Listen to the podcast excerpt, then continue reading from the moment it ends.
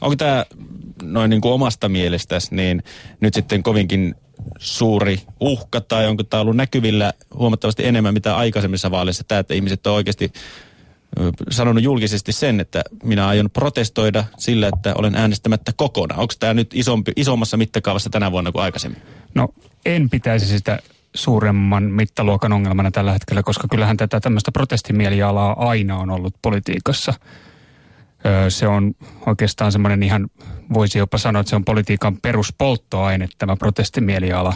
Ihmiset ovat aina enemmän tai vähemmän hieman pettyneitä politiikkaa ja vaalien alla se näkyy juuri tällaisina kommentteina, että minä en äänestä, se ei vaikuta mihinkään, se on turhaa ja niin päin pois. Tämä on ihan perinteistä tällaista demokratian ö, ilmiötä, ö, aivan normaali asia mielestäni, että en, näe sitä. Tietysti se, se on se huolestuttava piirrehän on ollut tuossa äänestysprosentissa, että se on, se on mennyt tasaisesti alaspäin vuosien saatossa, tai itse asiassa kun sitä katsoo noita äänestysprosentteja eduskuntavaalihistoriasta ihan tuolta yksikamarisen eduskunnan ajolta sitten näihin itsenäisyyden aikaisiin vaaleihin, niin siinä on, siinä on kyllä tällaista kausivaihtelua, että viime aikoina vaikka noi eduskuntavaalien äänestysprosentit ovat olleet tuolla 70 nurkilla nyt 2011 pikkusen yli 70, niin siinähän oli pientä nousua, että, että ne pohjathan koettiin tuossa 99, jolloin äänestysprosentit oli alle 70 ja, ja sitten taas se korkein taso löytyy tuolta 60-luvun alusta, jolloin yli 86 prosenttia kansasta kävi äänestämässä. Että tässä on tällaista kausivaihtelua. Tuo 86 prosentin taso on aika korkea luvalla sanottuna näin vapaissa länsimaisissa demokratioissa niin korkeisiin lukemiin ei juuri koskaan yllätä, kun taas sitten tuo 70 prosenttia, niin kyllä se, kyllä se Suomessa on matalampi kuin mitä Länsi-Euroopassa. No. Itä-Euroopassa taas sitten nämä äänestysprosentit ovat, ovat sitten alhaisempia, että sehän on se, joka ratkaisee se luku, että se ei vielä välttämättä, vaikka ihminen ilmoittaa, että minä nyt sitten äänestäisin niin, ja olisi kovastikin vihainen vaalien alla, niin vielä välttämättä tarkoita sitä, etteikö hän tosissaan olisi menemättä äänestämään. No, no jos maalaillaan kuvaa noin niin kuin silleen, että jos äänestysprosentti laskisi vaikka samalle tasolle kuin eurovaaleissa, johonkin sen 40 pintaan, niin minkälainen eduskunta meille silloin muodostuisi? No se olisi tietysti demokratian iso kriisi kriisi, että jos, jos reilusti alle puolet kansasta käy äänestämässä, niin eihän se edustuksellisuus silloin toteudu, että silloin, silloin on kyllä pahasti pielessä, että kyllä se, kyllä se tuommoinen 70 prosenttia, missä eduskuntavaaleissa tällä hetkellä äänestysprosentti on, niin on, on sellainen hyvä, monella tapaa terve taso. Se voisi olla hieman korkeampikin. Jos se sitä lähtee laskemaan, niin voidaan aivan hyvin puhua siitä, että tämä edustuksellinen demokratia on jonkinnäköisessä kriisissä ja sille pitäisi tehdä jotain on tässä tietysti tehty. Meillä on kaiken maailman, meillä on muun muassa tämä kansalaisaloitejärjestelmä, jossa on yritetty, yritetty sitten aktivoida suoraan kansalaisia keräämään nimiä jonkun tietyn tärkeäksi kokeman lakihankkeen taakse, joka voidaan sitten pistää eduskunnalle käsiteltäväksi. Ja tämä tasa-arvoinen avioliittolakihan nyt sitten etenee tämän kautta, että, että, että Shoutboxissa kysytään heti suoraan Alkio kysyy, että miksi äänestäminen on niin tärkeää ollakseen sen väärti? Osaako Tapio Pajunen vastata Alkion kysymykseen? Tuota, no, demokratiassa on se vinha perä, että siinä se valta vaihtuu aina neljän vuoden välein.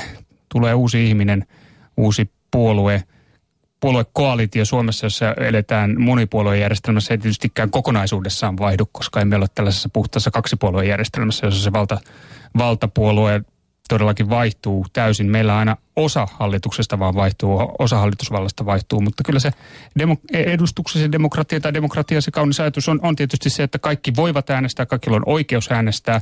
Sekä ei ole noin historian taustaa vasten täysin itsestään selvää, että sellainen oikeus on olemassa ja sitä kautta mahdollisuus vaikuttaa siihen, ketkä hallitsevat ja, ja nimenomaan, että se valta vaihtuu. Että siinä mielessä kyllä itse olen jonkin sortin demokratiauskovainen, että pidän sitä varsin hyvänä järjestelmänä. sen.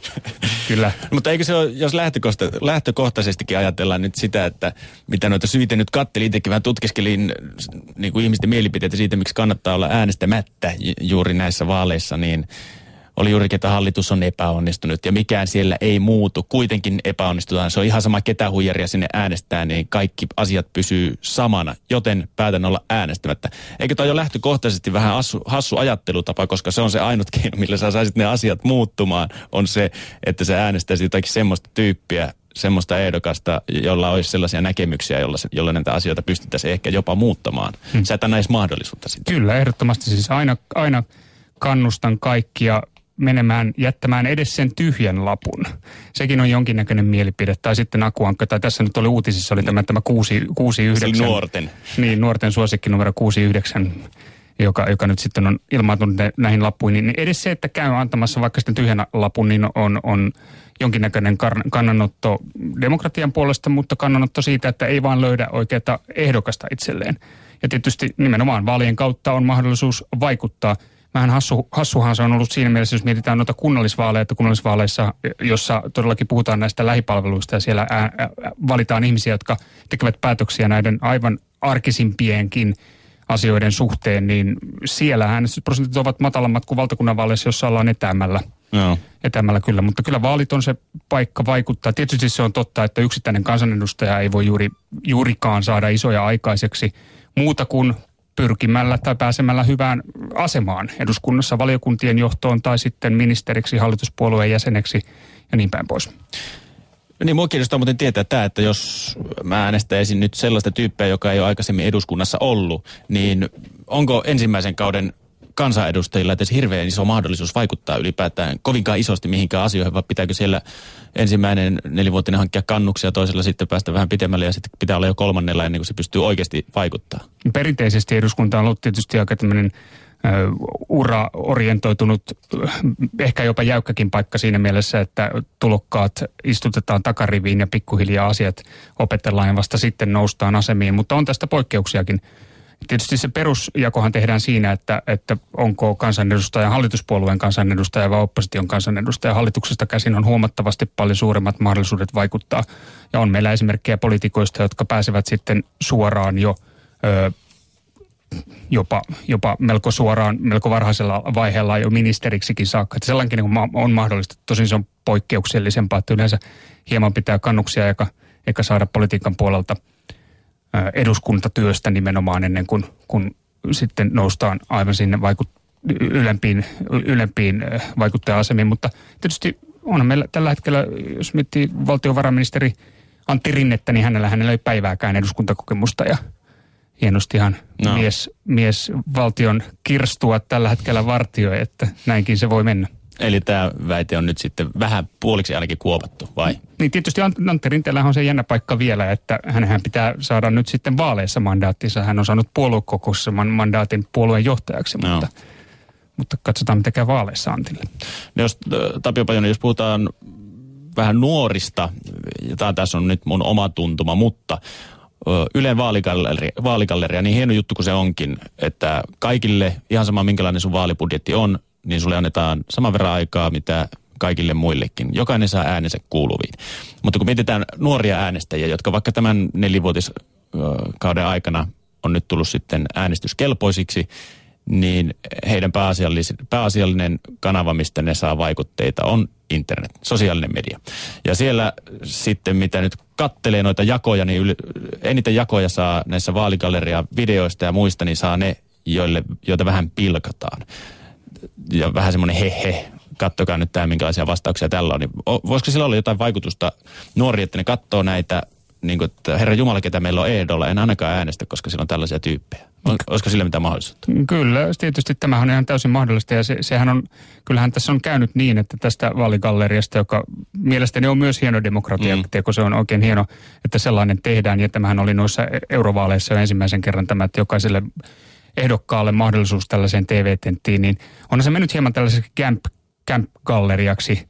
Sitä katsellaan äh, lähinnä niiden silmien kautta, että kuka nyt pahiten mokaa. Joo.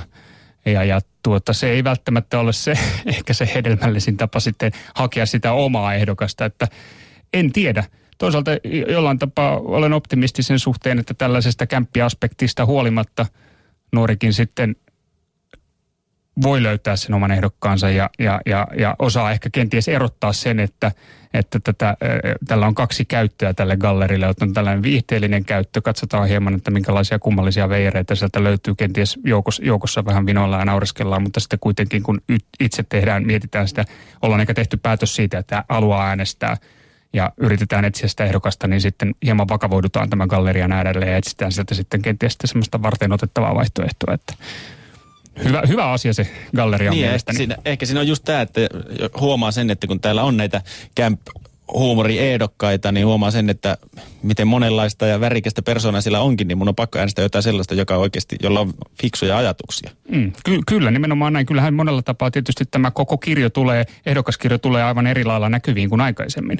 Tietysti se on aika armoton tämä TV-tentti, eikä välttämättä niin tasapainoinenkaan siinä mielessä, että jos ö, vastakkain on kokenut televisioesiintyjä ja sitten ensinkertalainen vielä hieman tuollaisesta marginaalipuolueesta, niin – niin eihän siihen tasapainoinen asetelma ole, mutta periaatteessa näkyvyyttä siinä kaikille tarjotaan ja aika merkittävällä tapaa. No. No mitäs, jos otetaan tämä mun skenaario siitä, että kun mä teen vaalikoneen, niin sitten mulle yleensä tulee aina sellaisia puolueita näiden mun vaalikoneen vastausten perusteella, mitä mulla ei ole pienintäkään mielenkiintoa äänestää. Niin mitä se, kertoo, mitä se kertoo ensinnäkin musta ja sitten mitä se kertoo vaalikoneesta ja mitä mun pitäisi tässä, tässä tilanteessa tehdä? Pitäisikö mun heittää vaan mielenkiinto koko vaalia kohtaan romukoppa, että ei missään että, että ei kohtaa, mun näkemykset ei kohtaa sitten niitä puolueita, mitä mä olisin valmis äänestämään. No se on tietysti, sehän on, sehän on jollain tapaa tällainen aika mielenkiintoinen mittari nimenomaan se, että, että itsekin olen huomannut sen, että kun vaalikoneita täyttää, niitä on tietysti erilaisia ja eri, eri, siellä, on, siellä on erilaisia kysymyksiä, eri kysymyksillä on erilaisia painoarvoja, sieltä tulee hieman erilaisia tuloksia sitten. Ja, ja jollain kysymyksellä saattaa olla isompi painoarvo – joka sitten, jos johonkin kysymykseen on olemassa voimakas mielipide, niin, niin tuottaa sitten kenties sellaisia ehdokkaita, joita ei ensi, ensi alkuun olisi ajatellut, että sieltä tulee, mutta, mutta se, sehän on Eikö se ole jäädä mielenkiintoinen havainto se, että... On, on. Mä oon ollut vähän huolestunut jo itse asiassa itsestäni. Vastaan tällä tapaa ja tässä ovat nämä minun ehdokkaani. Näinpä. No mitä sitten, jos siitä tulee esimerkiksi sellaisia puolueita, että aika varma, että niistä ne puolueet ei pääse eduskuntaan. Se mun ehdokas, jonka kanssa mä samaa mieltä, vaikka sillä olisi hyviäkin näkemyksiä niissä video, niin videoissa ja näissä kysymyksissä ja kaikki puoltaa sulle. Se on sataprosenttisesti, se on mun hengen kumppani, oikein sielun kumppani. Jos mä olisin edus, eduskuntaehdon, niin mä olisin just tollani. Mutta sitten puolue saattaa olla semmoinen, millä ei ole mitään mahdollisuuksia päästä, saa niin vähän ääniä, niin kannattaako kuitenkin antaa ääni sille vai onko enemmän siitä, että haetaan sellaisesta puolueesta, tai niillä annetaan se ääni, millä sitten olisi mahdollisuutta päästä sinne eduskuntaan. Meneekö se ihan hukkaan se ääni? Tämä on perimmäinen kysymys. No eihän se koskaan hukka, hukkaan mene. Tietysti tässähän puhutaan tällaisesta taktisesta äänestämisestä. Jos se, jos se ehdokas on sinulle juuri se oikea, niin ei muuta kuin ääni, ääni hänelle vaan. Mutta totta kai äänestäjät puntarovat paljon sitä, että onko ehdokkaalla mahdollisuuksia mennä läpi. Erityisen paljon tällaista taktista äänestämistä näkyy presidentinvaalien – tai presidentin vaaleissa, kun äänestetään toiselle kierrokselle kahta parasta ehdokasta, niin siellä näkyy aika paljon jopa isompaakin liikehdintää sen suhteen, että halutaan kenties torpata jonkun ehdokkaan pääsy toiselle kierrokselle. Ja äänestetäänkin sellaista ehdokasta, joka ei välttämättä ole itselle se lempiehdokas, mutta se on sellainen ehdokas, joka pystyy estämään jonkun toisen nousun sinne toiselle kierrokselle. Tätä tällaista taktista äänestystä näkyy erityisesti presidentinvaaleissa. Eduskuntavaaleissakin tietysti taktinen äänestäminen, kukin äänestää omien lähtökohtiensa mukaisesti. Se on ihan relevantti tapa äänestää, mutta, mutta tietysti, tietysti tässä tapauksessa, jos se huolestuttaa, että suosikkiehdokkaani on pienestä puolueesta, jolla ei ole mitään mahdollisuutta päästä läpi, niin voisi sitten katsoa, että löytyykö jostain sellaisesta puolueesta, joka, joka kuitenkin, josta kuitenkin edustajia nousee ja josta on mahdollisuutta päästä enemmän läpi, niin jotain sellaista ehdokasta, joka olisi kenties lähempänä sitten tai, tai ikään kuin jo, jossain määrin lähempänä, lähempänä kannoiltansa – tällaista, tätä toista, tätä ykkösvaihtoehtoa. Southboxissa vapaavarsi Franklin sanoi, että ehdokkaalla ei ole väliä, koska puolue kuri. Onko tämä ihan totta? Onko, pitääkö se pääsuunta, niin pistää enemmän siihen henkilöön, vaikka sitten puolueeseen, ketä äänestetään? No tietysti kyllähän puoluekuri on, on välttämätön, välttämätön tapa tai, tai, tai hallituskuri tai se, että ryhmät pysyy, pysyy kasassa äänestyksissä, niin monesti se on aivan välttämätön tapa, jotta jotta hankkeet etenevät. Mutta onhan tässä nyt sitten tämän, tämänkin vaalikauden lopulla nähty näitä ma- manööverejä, että muun muassa sosiaalidemokraateilta tämä ryhmävalvonta hieman niin sanotusti petti ja heidän ehdokkaansa Kari Rajamäki siirsi sosiaalidemokraattien muuten täysin tukeman hankkeen pöydälle. Ö, omavaltaisesti, näin voi sanoa. Mutta kyllä, kyllä tämä, erityisesti tämähän pätee tietysti hallituspuolueen tai niihin puolueisiin, jotka ovat hallituksessa ja hallitusvastuussa, niin siellä, siellä nämä ryhmäpäätökset, ne ovat, ne ovat voimakkaampia. Pitää, pitää pitää huolta siitä, että jos on kiistanalainen asia, niin, niin ryhmä pysyy kurissa ja sen takia niitä käytetään. Oppositiossa tietysti voi, voi toimia vapaammin. Niin eikö se syö sitten jonkin verran uskottavuutta se, että jos jollakin edus, eduskuntaehdokkaalla on hyviä mielipiteitä, mutta sitten kun sä katsot sen puolueen linjoja, niin se törmää ne mielipiteet suoraan siihen puolueen linjauksiin ja sitä myötä sitten puolue kurinkin piirin. Eikö se ole aika paljon... Joo, kyllä se tietysti voi syödä sitä uskottavuutta ja kyllähän moni, moni turhautuu tähän politiikassa siihen, että äh, nimenomaan ryhmäkuri määrittelee liikaa tai kahlitsee liikaa – perinteisesti tämmöinen voimakkaampi ryhmäkurihan on ollut tyypillistä tuolla vasemmistopuolueessa ja, ja sitten porvarisessa puolueessa se on ollut hieman väljempää. Siellä on ehkä enemmän ollut, ollut enemmän annettu liikkumavapautta, mutta joka tapauksessa jos hallituksessa ö, joudutaan asioita viemään eteenpäin, jos se etenkin hallituksen pohja on kapea, että äänestykset ovat tiukkoja, niin kyllä silloin se ryhmäkurikin tiukentuu, oli kyseessä puolue mikä tahansa. No vaalilupaukset on myöskin kaikissa vaaleissa aina ne tärkeimmät, mitä sitten ihmiset kuuntelee, ne on aina hienoja ja maalailevia ja timanteilla koristeltuja, mutta sitten kun päästään sinne läpi eduskuntaan, niin kaikki vaalilupaukset aina unohdetaan. Tämäkin on yleinen mielipide. Onko näin? No ei se ihan niin ole. Voi se kyllä näinkin olla. Että kyllähän tietysti... Hyvin poliittinen vastaus. Ei ole näin, mutta voi tietenkin näinkin olla. Joo, tietysti tota, sanotaan näin, että vaara tälle on aina olemassa ja se on relevanttia ja siihen pitää kiinnittää huomiota. Esimerkiksi nyt näissä eduskuntavaaleissa, niin kun ollaan selvästi menossa vaalikautta kohti, jossa tätä valtion taloutta tullaan todennäköisesti leikkaamaan, niin, niin, niin kyllä puolueelta nyt tivataan tiukasti ulos niitä kantoja, että mikä se, mikä se mittaluokka on, kuinka paljon valtion taloutta leikataan, pienennetään ja, ja tuota, tuota, tuota. Mutta sitten tässä on tietysti suomalainen järjestelmä on siinä mielessä eriskummallinen, että se pitää saada kuitenkin se hallitus kasaan, kun meillä on tämä monipuoluejärjestelmä. Eli, eli siellähän on, joudutaan sitten tekemään näitä kompromisseja, että jokainen puolue joutuu sitten ikään kuin miettimään sen, että mitkä ovat ne avain, avainkohdat, ja, joista halutaan pitää kiinni ja missä voidaan sitten tehdä kompromisseja. Että kyllä tämä suomalainen politiikan teko on tällaista lehmänkauppaa, että se on ihan, ihan totta kyllä, että – että tota noin, niin vaali, vaalilupauksia kyllä sitten joudutaan, joudutaan pettämään. Ja perussuomalaisethan teki tuossa jytky keväänä, hehän saivat aivan erinomaisen tuloksen 17, 19,1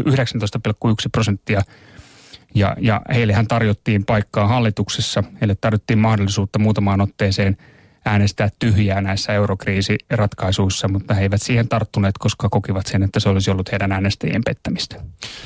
No miten sitten, jos puhutaan siitä, että onko äänestäminen liian vaikeaa, niin nyt kun sinne aina äänestyspaikalle pitää hinautua ja lappuäänestyskin ei kuulosta ihan vuodelta 2015, puhutaan sähköisestä äänestämisestä, niin onko se Tapio Pajonen sun mielestä tulevaisuutta missä määrin, että kuinka pikaisesti siihen ollaan menossa ja kuinka järkevää sitten tämmöinen sähköinen äänestäminen olisi, ketä se saisi urnille enemmän kuin nyt? Kyllähän se nykyaikaa tietysti on ja, ja voisi veikata, että jossain vaiheessa siihen siirrytään. Siinä on tietysti varmasti ongelmia sen suhteen, että voidaan, voidaan varmistaa, että jokainen käyttää sen yhden äänen. Että järjestelmä on aukoton sen suhteen, että ei, ettei parin otteeseen pysty äänestämään. Ja sitten tietysti tämä, tämä niin kuin varmistus siitä, että jokaisella on vapaus ja mahdollisuus tehdä kaikessa rauhassa vailla painostusta se oma, oma äänestysratkaisunsa, niin – niin, niin vaalikopeissahan pystytään takaamaan se äänestysrauha jokaiselle. Sähköisessä äänestyksessä tämä on hieman ongelmallisempaa todennäköisesti, tuota, mutta ehdottomasti jossain vaiheessa tällainen järjestelmä tullaan näkemään ja, ja olettaisi sen kyllä lisäävän äänestystä äänestämistä tekevän sen helpommaksi. Tätähän on syste- tämä on systemaattinen kehitys, että nythän meillä on ennakkoäänestäminen ollut jo pitkään käytössä, sitä käytetään aika laajasti, että ei tarvitse ainoastaan silloin vaalipäivänä mennä sinne koppiin.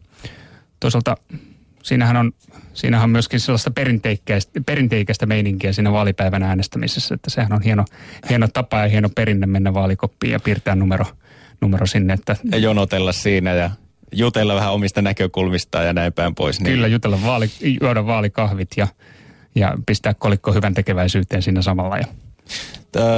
Anastina Airaksinen on Twitterissä kommentoinut, että ei ole äänestäminen vaikeaa, pitäisi vaan saada lisää nuoria ja naisia eläkeläismiesten tilanne, tilalle eduskuntaan. Kun, no, niin, siinä on selkeä missio. Niin, no sieltä vaan sitten pitää lähteä etsiä omat tota, naiset ja na, naiset ja nuoret. Menisin sanoa naisia ja lapsia, mutta eihän sinne lapsia kuitenkaan ehdolla kuin ole. Äänestäminen ei ole. Ehdokkaan valinta joskus on. Aina on tullut kuitenkin käytettyä äänioikeus, Pauliina Twitterissä kommentoi. Nyt anna semmoinen nyrkkiohje, Tapio Pajunen. Jos mä lähden etsimään omaa ehdokastani, niin mitä kautta parhaat ehdokkaat minulle löytyvät? Se tietysti lähtee siitä, että mitkä ovat ne sinulle tärkeät asiat. Ja, ja sitä kautta, kautta tuota noin, niin sitä, sitä on hyvä lähteä harukoimaan. Se on vähän vaikea näin ulkopuolelta antaa sellaisia tarkkoja ohjeita muuta kuin sen suhteen, että, että katsoo ne asiat, jotka ovat itselle tärkeitä ja yrittää löytää niihin vastauksia sitten esimerkiksi vaalikoneen kautta. Vaalikoneethan on varsin hyvä tapa haarukoida näitä ehdokkaita. Kuin luotettavia ne on? Jos niitä useamman täyttää, koska ne ovat kuitenkin hieman erilaisia. Jos niitä useamman täyttää, niin, niin kyllä sieltä käsityksen saa ja tuota, sieltä se henkilö tulee sitten esiin. Että tietysti tässähän vaikuttaa se, että monet, monet ovat puolueuskollisia äänestäjiä ja haluavat äänestää jotain tiettyä puoluetta. Sehän on tietysti vähän rapautunut viime aikoina, että ihmiset ovat vähemmän puolueuskollisia, on enemmän näitä liikkuvia äänestäjiä, epävarmempia äänestäjiä, joille se puolueen valinta ei ole välttämättä niinkään kiveen, kiveen hakattu. Ja sitten vasta sen jälkeen tulee tämä, tämä henkilö. Mutta kyllä sen henkilön esiin saamisessa niin vaalikoneet ovat varsin hyvä työkalu. Ja niitähän on useampia. Kaikilla isolla mediataloilla on omansa ja ne ovat hieman erilaisia. Kyllä sieltä tulee. Tässä on ehkä jopa, jopa tietysti nykyaikana, kun näitä välineitä on jokaiseen lähtöön meillä on nettiä ja muuta vastaavaa, niin, niin saattaa tulla sitten jopa ehkä informaatioähkyä että on, on, on, on niin paljon ö, juuri näitä vaalikoneita, joiden kautta voi sitten hakea sitä ehdokasta. Että, että, mutta kyllä se sieltä, sieltä varmasti lähtee, jos, jos ikään kuin täysin ummikkona lähtee liikenteeseen, ettei tiedä yhtään mistään, mistä lähtisi liikenteeseen. Näinhän harvoin on. Kyllähän yleensä kaikilla on jo jonkinnäköinen ennakkoaavistus siitä, että kenties on, on se puolue, mitä on aikaisemmin äänestänyt, tai sitten on se ehdokas, mitä on aikaisemmin äänestänyt. Mutta nuorethan tietysti äänestävät ensimmäisen kerran siellä tietysti nuorten äänestyspäätöksissä usein kyllä vaikuttaa ja näkyy myöskin se, että, että minkälaisia puheita kotona puhutaan. Joo, sieltähän se yleensä välittyy. Kyllä. No mutta jos ei jollakin ole tietoa tai ei, ei ole tietoa niistä, että mitä mikäkin puolue ajaa takaa, niin eikö Politiikka Radio kuitenkin koko kevään ollut kovasti pulssilla näitä vaaleja katsoin, eikö Yle Puheen sivultakin sieltä löytyy Politiikkaradion koko kevät, missä varmasti saa sivistää itseensä ihan viimeiseen asti kaikista mahdollista vaaliasiasta, eikö näin? Kyllä, siellä, siellä on erittäin tanakka paketti kyllä kaikista puolueista, että meillähän on käynyt käynyt vierailulla puolueiden puoluesihteerit, varapuheenjohtajat, puheenjohtajat, entit tulee. Me analysoidaan puolueiden vaaliohjelmat, että jos politiikkaradiot kuuntelee, niin kyllä siitä hyvän, hyvän käsityksen politiikasta saa. Tota, Jere, olen hieman pahoilla, että en pystynyt antamaan tämän tarkempia neuvoja sinulle tässä tämä äänestämisessä. Ei, tämä oli tosi hyvä. No, otetaan vielä tähän, jos viikon kysymyksenä, että onko liian vaikeaa, tai onko äänestäminen liian vaikeaa, Tapio Pajunen, onko se? No minun mielestäni se, se ei ole. Tietysti siinä on, se ehkä siinä on, ehkä se vaikeinta on tietysti löytää se oma ehdokas, se saattaa olla vaikeaa. Varsinaisena toimenpiteenähän se ei ole ollenkaan vaikeaa. Pistää 19.4. sunnuntai pistää sen kalenteriin ja kellonajan siitä ja käppäilee vaalikojulle ja pistää äänen. äänen. Se, se on varsin helppoa. Ja tietysti ennakkoäänestysmahdollisuus on olemassa. Mutta että kyllähän se ehdokkaankin löytäminen saattaa kinkkistä joskus olla. Tietysti pääpointti, että hieman käyttää siihen aikaa. Yksi, pari tuntiakin vaalikoneen äärellä jo kertoo paljon. Ja sitten vielä jos sitä vaaligalleriakin jaksaa katsella, niin... Näin jo. Ja kehittävämpäähän se on, kun katsella kissavideoita YouTubessa. Käyttää se pari tuntia vaikka siihen. No näinkin se voi ajatella. Mutta ääni se kannattaa ehdottomasti käyttää 19.4. kun eduskuntavaalit sitten ovat, tai sitten ennakkoäänestyksessä, kun nekin, nekin lähtee pyörimään. Kiitoksia Tapio Pajunen ja kun pääsit, pääsit tulemaan. Kiitoksia Jere, oli ilo tulla tänne puhumaan näinkin hienosta asiasta kuin demokratiasta.